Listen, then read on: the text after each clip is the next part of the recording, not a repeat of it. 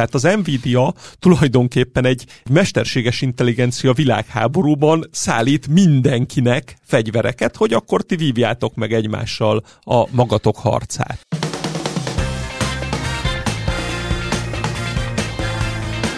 Mondjuk azt, hogy a rendszernek vannak még buktatói,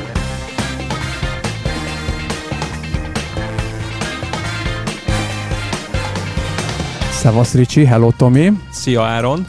Ezt a felvételt február 22 fél egykor csináljuk, tehát ez azért fontos, mert hogy éppen most 387 forint az euró. Szerintem kicsit beszéljünk csak róla, és aztán térjünk rá a legfontosabb mai témánkra. Sok időt nem vesztegetnék rá. Az Lotyihoz képest továbbra is gyenge szélső értéken vagyunk. A dollárnak a gyengülését követte le valamennyire az ilyenkor szokásos módon a forint. Egyébként jöttek ki európai beszerzési menedzserindex adatok, és tulajdonképpen a német beteget leszámítva javuló a konjunktúra az eurozónában, az eurót vették erre, már csak kevesebb, mint négy kamat csökkentést áll az idén a piac az eurozónában és ennek köszönhetően a dollárból átmozdulnak a pénzek más irányba. Még egy mondat csak, az MSCI fejlődő piaci index és nagyon szépen megy felfelé, tehát megy a pénz fejlődő piaci eszközökben, még most egy picit Kínába is, és ez is segített a forintnak áttételesen. És akkor térjünk át a mai fő témánkra. Szerda este, késő este magyar idő szerint tőzsdeidő után jelentett az Nvidia, amit mindenki nagyon várt, és hát olyat jelentett, hogy teljesen meglepett mindenkit, már mint pozitív értelemben falatta a másikat, akkor a profitot csinált. Pedig őrületes elvárások voltak, és ezt megugrotta sokatszor. Az a nagyon döbbenetes az nvidia hogy 9 hónappal ezelőtt volt egy gyors jelentése, amire volt egy 24,4%-os emelkedés, akkor lépte át az 1000 milliárd dolláros piaci kapitalizációt ez a vállalat, és gyakorlatilag akkor az történt, hogy a következő negyedévre 7,2 milliárd dollár volt az elemzői elvárás, ez 47 elemző átlaga volt, 8 alatt volt mindenki, és az Nvidia bemondta, hogy 11 milliárd lesz az árbevétel. És ahhoz képest eltelt két negyed év, és nem a 11-nél, hanem a 22-nél tartunk, tehát olyan szintű a növekedés az Nvidia-nak az árbevételébe, a profitjába mindenben, amire szerintem precedens a közelében nincsen ekkora cégnél. Igen, az fontos, hogy ekkor cégnél, mert hogy a kis startupok vagy az ilyen pár milliárd dolláros cégek, azok tudnak ilyen mértékben növekedni, még ott is viszonylag ritka egyébként, de ennél a cégméretnél ez tényleg példanélküli. Ami az Nvidia-nál nekem a legérdekesebb folyamatok egyike, hogy nagyon ügyesen próbálja a cég építeni a piacát, olyan értelemben, hogy szeretne erről a pár nagy mamut vevőről leválva egy jóval diversifikáltabb vevőkört összeállítani, és ez nem más, mint a különböző országoknak, államoknak a hatóságai, talán titkos szolgálatai, hogy azt próbálja az Nvidia és nagyon sikeresen felépíteni, hogy igen, minden ország építsen magának saját mesterséges intelligencia rendszert, ne függjön másoktól, ami azért jó, mert hogyha van három-négy nagy vevőd olyanok, mint a Meta, vagy az Alphabet, vagy a Microsoft, akkor ők valószínűleg megpróbálnak majd egy ponton majd átcsökkentést elérni, esetleg megpróbálnak saját AI chipet terveztetni és legyártatni, és hogyha, ugye egy nagyon egyszerű példával, a Microsoft az meg tudja azt csinálni, hogy terveztet egy saját chipet, és akkor már a szellemi know-how az övé lesz. Nem gondolom, hogy mondjuk Szaudarábia, vagy éppen Franciaország, vagy éppen az USA kormánya saját maga terveztetne chipet. Tehát egy nagyon jó stratégiát látunk, hogy ebből milyen növekedés lesz majd két-három év múlva azt meglátjuk, de jelen pillanatban növekedés törés nélkül. De Egyelőre viszont ott tartunk, ugye erről olvasgattunk most a napokban szerintem többen is, hogy tulajdonképpen az látszik az egész AI startup iparban, hogy iparági elemzők szerint az összes VC pénz, ami a kis startupokban megy, AI startupokban megy, az a leges legvégén mind az Nvidia-nál landol, méghozzá még egy áttételen keresztül, és körül, ugyanis nagyjából arról van szó, hogy nyilván ezek a startup cégek nem képesek több száz millió dollárért kiépíteni a, a saját informatikai rendszerüket, ezért ők mit csinálnak? A számítási kapacitásokat, azokat a három gigantikus nagy felhőszolgáltatótól veszik igénybe, tehát az, az Amazon, a Microsoft és, Alphabet. és az Alphabet, és igazából az ő költségeiknek a nagy része az pont az, hogy hogy ezeket a számítási kapacitásokhoz megfelelő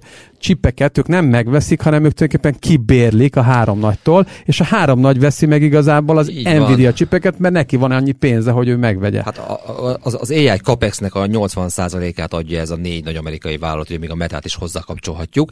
Igazából komoly pénz jelen pillanatban csak az Nvidia keres a mesterséges intelligencia sztori, és ezt láttuk ebben a gyors jelentésben amíg ez a monopól helyzet megvan, nyilván vannak kihívók. Ott van az AMD, ott van az Intel, akik ilyen csipeket fejlesztenek, de hát az, ezek még nem tudták berobbantani a növekedést. 24-ben, az idén nyártól már az AMD tervez majd AI csipet árulni, a nap végén majd azt számít, hogy ez költség-haszon alapján megérje, mert megérje váltani erre a csipre adott esetben a felhasználóknak, ez egy nagy kérdőjel. Az Nvidia jelen pillanatban piacvezető, és elképesztően jól monetizálja ezt az AI sztorit. Gyakorlatilag azért az egy nagyon nagy figyelmeztetés túl az Nvidia-n ebben az egész történetben, hogy mind mennyiségben, tehát pénzben, paripában, fegyverben, mind időben őrületes háborút vívnak a világ nagy technológiai behemótjai valahol egymással is az elkövetkező években a mesterséges intelligencia történetnek az uralásáért. Tehát az Nvidia tulajdonképpen egy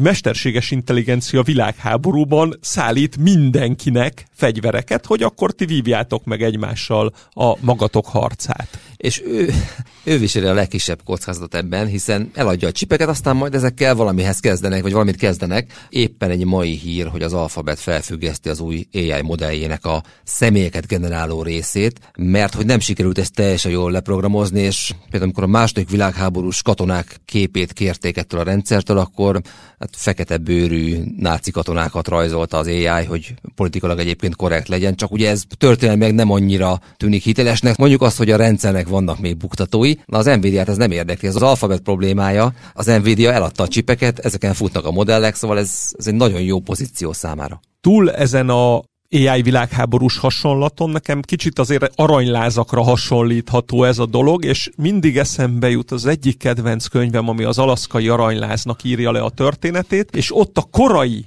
beszállók. 80 valahány aranyásó ült fel az első két hajóra, megrakodva aranyjal, és az utolsó este Dawson City-be tartottak egy bulit, és a helyi kocsmáros alias Nvidia jelenleg 400 unciányi aranyat írt be azon az egyetlen estén. Ezt a napot gondoljátok végig, 86 aranyásó, ott hagyott 400 unci aranyat, ha felszorozzuk a mai 2000 dollárral, ez 800 ezer dollár, tehát fejenként 10 ezer dollárt ittak el a vadonban, fönt északon.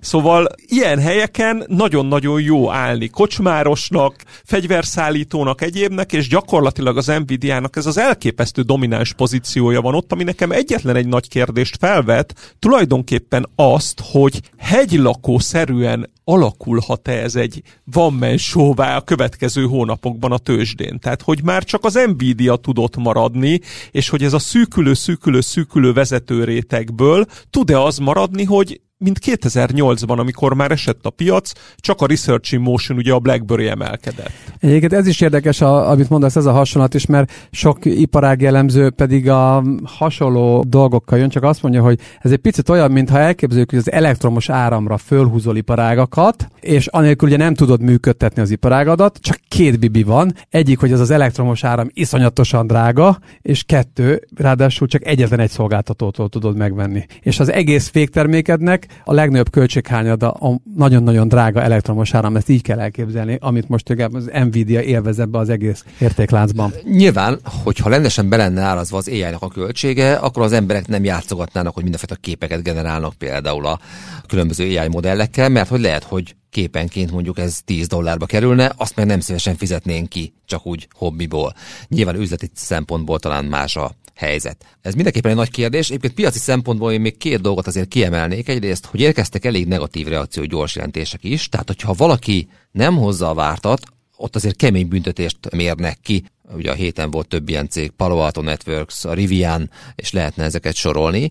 Egyébként meg a világban látszik egy ilyen javuló növekedés, talán magasabb inflációval, és erre adott reakcióként talán az elején mondtam, hogy az LKB-tól sem várnak már olyan mértékű kamatvágást. A Fed kamatcsökkentések beárazott mértéke is jelentősen lecsökkent, és maga a Fed jegyzőkönyv is tegnap este azt kommunikálta, hogy azért nagyon nem akarnak sietni a kamatcsökkentéssel. Tehát az a fajta monetáris nagy lazulás, amit vártak a piacon, az úgy tűnik, hogy lassabban jön el, és emiatt lehet, hogy a piac sokkal szelektívebb lesz. Tehát én nem gondolom, mert az indexek nagyon szépen mennek felfelé, de az indexeknek a jellemző az, hogy pár nagy papír koncentráltan tudja ezeket húzni, de az nem gondolom, hogy ez azt is jelenti, hogy minden részvény kivétel nélkül emelkedni fog. Ugyanezt érzékelem, és gyakorlatilag még egy dolog látható, ami nagyon-nagyon érdekes, és én karakteresen 2000 elejéről és 2018 elejéről emlékszem hasonlóra, amikor a volatilitás index már két hónapja emelkedik folyamatosan a piac emelkedésével. Tehát a jövőbeli bizonytalanságot